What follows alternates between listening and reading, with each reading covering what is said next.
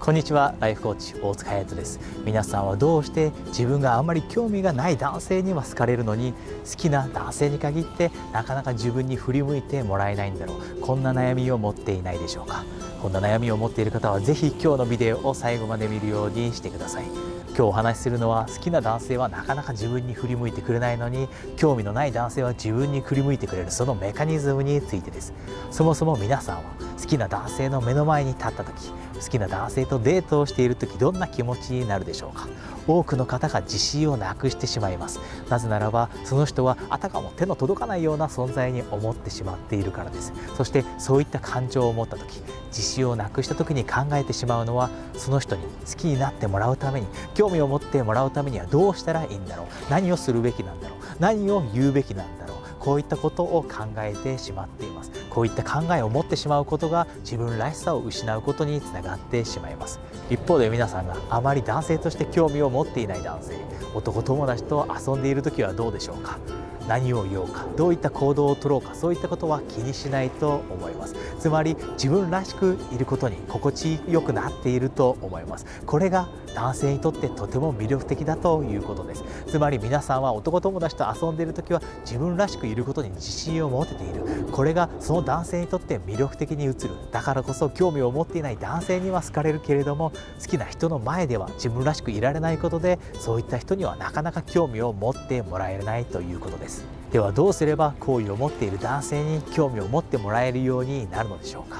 その一つ目はもちろん自分らしくいるということです。男性に何を言えば好いてもらえるんだろう。どういうことをすれば好いてもらえるんだろう。こういった考えを捨てて自分らしくいるようにするということです。そして2つ目のポイント。これはとても大切なことです。それは男性だけに自分の意識を向けないということです。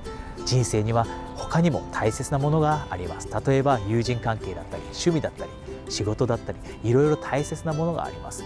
その男性にだけエネルギーを向けるのではなくて他の人生の大切な部分で楽しむようにする。友人と時間を使って楽しむようにする。趣味に時間を費やして充実感を得るようにする。仕事を頑張って充実感を得るようにする。そしてそこから充実感を得ている姿。他の部分を楽しんでいる姿をその男性に示してあげるということです。男性はデートをしている女性が自分にだけ意識を向けてきた時少し重いと感じるようになります。お付き合いを始めたらこの女性は重くなってわがままばかり言ってくるんじゃないか。そんな印象を受けるようになります。ですが皆さんがデートをしている段階からその男性だけに意識を向けるのではなくてそれ以外の部分にも意識を向けるようになればその男性はこの人と一緒にいれば自分の人生まで楽しくなるかもしれない。なぜならばこの人は今自分がいなくても人生を楽しんでいるから。そんな感覚に陥ります。そしてそんな女性を価値のある女性だと判断するようになります。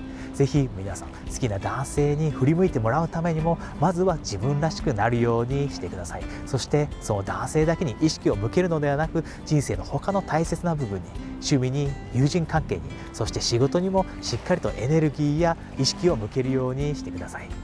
これができるようになれば皆さんは好きな人に振り向いてもらえるようになって皆さんの人生は今より一層幸せに満ちたものになるでしょう。Live beautifully and happily.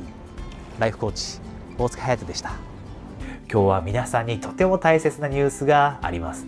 恋愛を成功させたいという方そして早く結婚をして理想としている生活を送れるようになりたい。そういった方に向けて12月9日品川で大人の恋愛婚活成功セミナーを開催することが決定しました。